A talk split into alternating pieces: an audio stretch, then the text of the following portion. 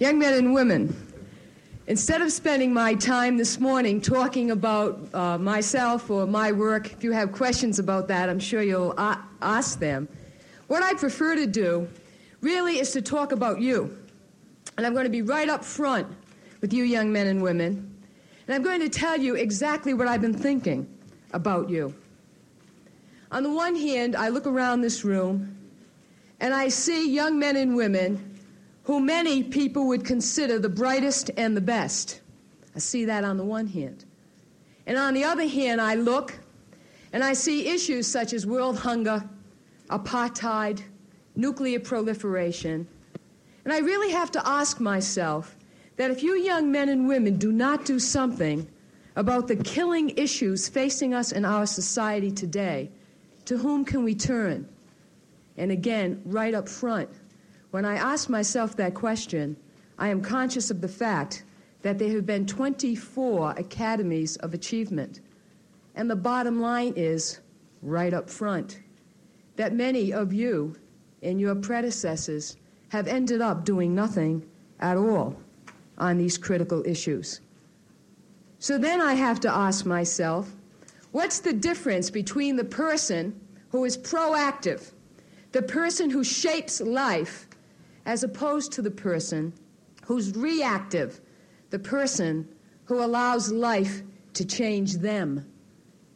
What's the difference between the people who have the greatest head start possible, this tremendous education in the freest country, perhaps, in the entire world? What happens to people who slough into mediocrity as opposed to those people who come to grips in our society touch life without kid gloves on, and then moves on to do something about these problems facing our world. I think there are some key characteristics. The first characteristics between the doer and the receiver is the willingness to take a risk. Now, I'm going to be right up front with you because you're bright and I'm not going to kid you. You know why people don't take risks? People do not take risks in this society because 99 out of 100 times they take a risk and they know if they take it, they're going to fall right straight on their face. Yep, they're going to fail. So they won't take the risk. I suppose the challenge then of the person who is really going to be a change agent is to get used to failure in a sense. Go ahead and take the risk. And then when you get up off that ground and you dust yourself off, guess what?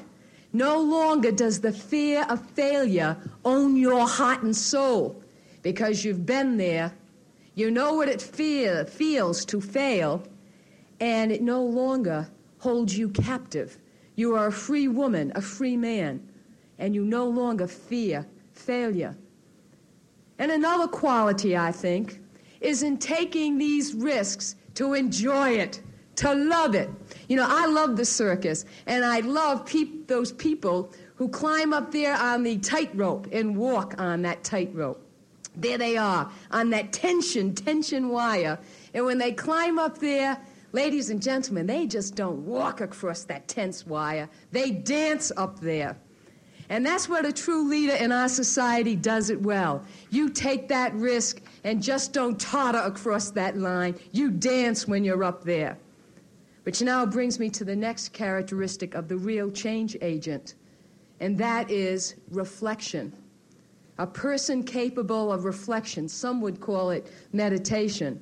Bottom line is that if unless you really think about things, you're never going to know what really is worth risking for, what really is worth putting your life figuratively or literally on the line.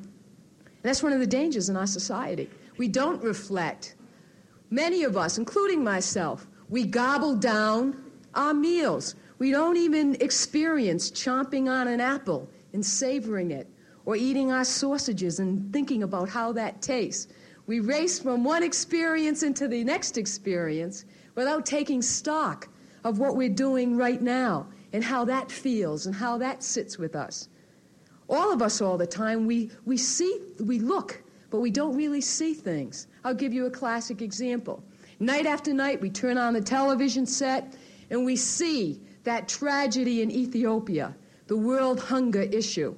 And yes, absolutely, that should speak to our hearts and our minds and our souls and really spur us on to do something about that world hunger issue.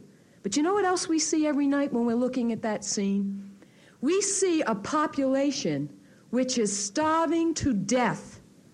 But because of hospitality and the culture of hospitality in Ethiopia, those people wait their turn to get the food in deference to their neighbor. Now, I ask you, let us suppose there was a famine in Denver and people were starving and the food arrived up here on the stage. Do you really think we in this culture would wait until that, that section and then this section came up?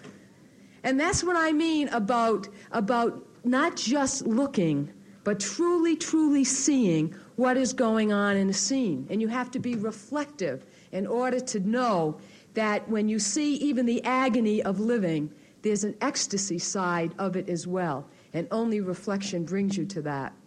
I suppose if I were to wrap up in any one description what I guess I really think the change agents of our society are and what sets them apart from everybody else is the bottom line is they are people of passion, of passion. Let me tell you about one of my favorite plays by Paddy Chayefsky called Gideon. Uh, some of you, perhaps the Bible buffs here who really study the Bible, know that Gideon was an Old Testament uh, character who led the Israelites to freedom. Now, in Paddy Chayefsky's play, he portrays Gideon as sort of the Rodney Dangerfield of his day. Like he ain't got no respect. He's kind of a dumpy character. So one day Gideon is out walking and God appears to Gideon and says, Gideon, I am choosing you to lead the chosen people. And Gideon says, Hey, Lord, there must be some mistake about all this. Uh, you don't mean me. Uh, look at me. Uh, I'm not even a good athlete. Why don't you pick Samuel? At least he got respect. I ain't got no respect. And God says, No, Gideon, it's you. And then they say, Well, wait a minute. No, why don't you pick Aaron? At least Aaron's a ladies' man. The women will follow him, but the women don't even like me. And God says, No, Gideon, I am choosing you because you are a man of passion, and only a man of passion ever sees any issue through to the end. Young men and women, make no doubt about it. Only the woman and the man of passion ever, ever sees anything through to the end. So, what is good about these types of gatherings certainly is to applaud you for your accomplishments. But what it's also about is an opportunity for each and every one of us to keep alive that fire in the belly that each and every one of us must have. So, the real challenge for you this weekend is not just what you have done, but whether or not you truly will be a man and a woman of passion and have a passion for justice and integrity and truth. So, on behalf of the adult population that's here, I do come and I praise you and I applaud you for everything that you've done. But please, on behalf of this society and this globe, don't let, don't let the applause for you end this weekend. Go out there in this society with passion in that blood for the truth. Thank you.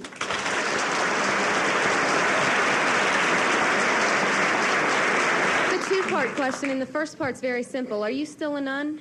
That is a very no. I am not. Okay. Um, second part of the question: How do you feel about Pope John Paul's views about women becoming priests and about any member of the clergy participating in the political process? Well, obviously, I disagree with uh, both those predicates.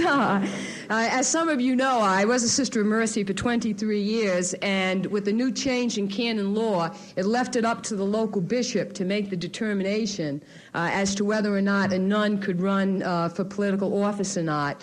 Uh, and the local bishop, in my case, decided that I would have to uh, leave the Sisters of Mercy to do so. Hence, that is why, uh, in fact, I'm not a nun. I want you to know that in uh, my viewpoint, as well as the Sisters of Mercy viewpoint, the order to which I belonged, our challenge for those 23 years was always to respond to the unmet needs.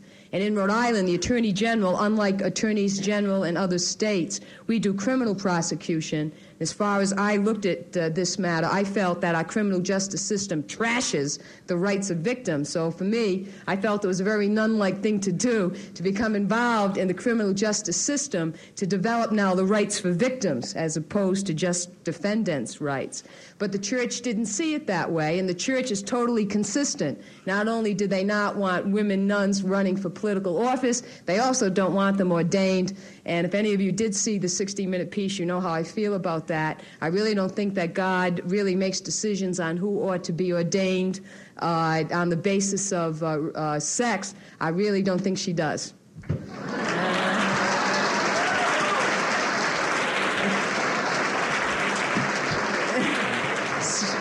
All right, sir. Um, in the, your introduction, it was mentioned um, that one of the reasons you chose to run for Attorney General uh, was because he wanted to fight organized crime. And um, I think most of us are aware that organized crime is a very, very powerful force, nevertheless evil, but very powerful in our society. And um, it's very, very hard to uh, get the leaders, uh, even on tax evasion, which most of the time that's the only thing you do. How are you going about uh, attacking organized crime, and have you been successful so far? Mm-hmm. This uh, Wednesday, we sent away the second uh, highest mob leader in Rhode Island to a 20 year jail sentence, so we are, in fact, making some impact on it. But let me be honest with you. I, I really believe that we lucked out in that case. We it, were able to get the, uh, that organized crime figure on the crime that actually was committed, which was a murder, ironically, that occurred in 1965. So it was a near miracle 20 years later to finally get that type of disposition on the number two mob man uh, in the, on the East Coast who headquartered out of Rhode Island. The real way to fight organized crime is with a pencil. Yes, yes. You put them away through uh, evasion of income tax. Uh, uh, I, that's my firm belief. So it's a real paper trail. And frankly, we are, we are now trying federally to work with the federal authorities. For far too long, law enforcement has been in a competitive mode. The U.S. attorney wants the headline, or the local attorney general wants the headline. And frankly, I say, hey, let's stop fighting ourselves, you know. Put aside the egos and let's try to work together. And who cares who gets the credit? Let's just put the thugs away. So we are working now uh, very, very, very closely. I meet weekly with the U.S. Attorney's Office. There are four of us on a council. We decide what approaches we're going to take cracking down on organized crime and also drugs, which is a serious problem.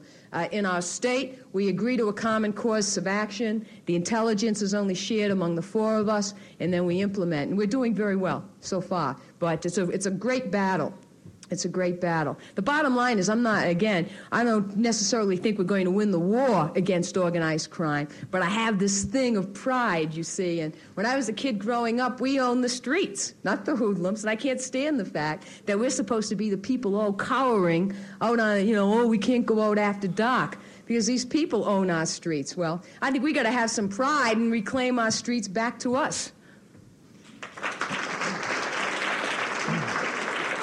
On the uh, on the right. Sir. Uh, how would you um, how do you feel about religious institutions like the Catholic Church politicizing their views? Specifically, for example, um, uh, how would you respond to the criticism that the Catholic bishops have no um, have no duty or right to use their religious power in the political arena dealing with nuclear war? I think, first of all, anybody, whether you're uh, so called uh, identified with a religious denomination or not, you have the right to speak your mind on any issue. That does not bother me. But let me be honest with you. I want to draw the line. What does bother me is when people equate a specific religious belief with what God is thinking on that issue. Uh, you know, one of the biggest concerns I have in our society is when people make that mistake and begin to think that they have all that needs to be known on an issue, so that unless you agree with them ideologically, that makes you a bad Christian or a bad person unless you have their viewpoint. And frankly, when I see some of the arguments, and let me be controversial right here now, some of the so called religious uh, arguments on the name of religion, I think some of the decisions are about the most anti religious things I can think of. In my state, in Pawtucket, for example, we brought up uh, the case to the United States Supreme Court on the nativity scene. And what happened, the argument before the United States Supreme Court from my state was to allow the nativity scene on public property because it was just like part of folklore. It was no different than Rudolph the Red-Nosed Reindeer and a Christmas tree. Now, if you really analyze that, I think that is the, basically a very anti-religious policy once we begin to equate nativity scenes with Rudolph. Similarly, and here's, here's the grenade, let's look at the prayer issue. All right? I, I pray. I, I obviously have more than a passing interest in religion after 23 years, you know? But when you analyze using a prayer that is so generic, that doesn't mean anything to anyone, I say to myself, what can be more basically anti religious when you identify it than a prayer that means nothing to nobody? Okay, so let's look at issues and not just jump on so-called bandwagons where the church, you know, is, is whether it's the Catholic Church or any church, all of a sudden appears as the panacea for everybody. Because I don't think that's so in this pluralistic society, or no one has a corner on truth. I think everyone is in favor of the concept of victims' rights, but I also think it's very difficult to expand the rights of victims without infringing on the rights of the accused. So I'd like to know how you propose to do Sure. that. Let me tell you what we're doing in my state. We have a six person victim unit. If you got victimized by a crime, we notify you and we let you know who the attorney is who's handling the case, and we tell you everything that's going to happen to you in the criminal justice system. We go over your testimony with you so you don't come into court not knowing who you're going to face. We even literally bring you into the courtroom so you can feel physically comfortable. At the time uh, of sentencing, if you wish to address the court prior to the sentencing, we walk right up with you and you can address the court and tell the judge what you think the impact of the crime has been on you. If you don't want to address the court, we have you fill out a victim impact statement, which now in Rhode Island the judge must read and take into consideration, namely the impact on the crime as well as what uh, the defendant's background is, and that is now a factor in sentencing. At parole time, if the person went to jail, we send you a notice so that if you, in fact, want to uh, uh, be uh, in attendance and let your opinion be known at parole time, we even send a car for you if you don't have transportation so you can address the parole board. Beyond that, uh, effective July 1, we put in what I consider victim sensitive legislation uh, for children who are uh, children uh, who've been victimized by sexual assault. Right now, we expect a child age six or seven to walk into an adult courtroom, look at 12 strangers whom they've never seen before, look at a judge all dressed in black, sit in a chair that doesn't even fit the child's body, and then eyeball the person who sexually assaulted them. In 85% of the cases, they, it was a trusted adult, and they're supposed to tell their story. For the third time, they did it at grand jury, they did it at bail, and now here they are two to two and a half years later telling the story all over again. So I said to myself, what, was, what did I feel like when I was seven and eight years old? And we proposed legislation. And now in Rhode Island, starting July 1, kids' statements can be videotaped. Uh, they can be introduced. The child can now testify through closed circuit TV. They can sit in a beanbag chair with Captain Kangaroo on the wall.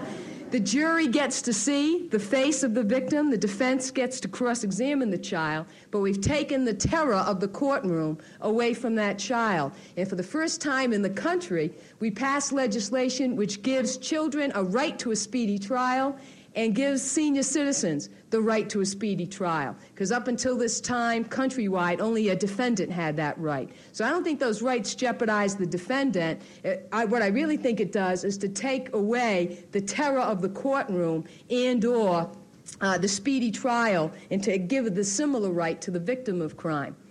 Thank you very much.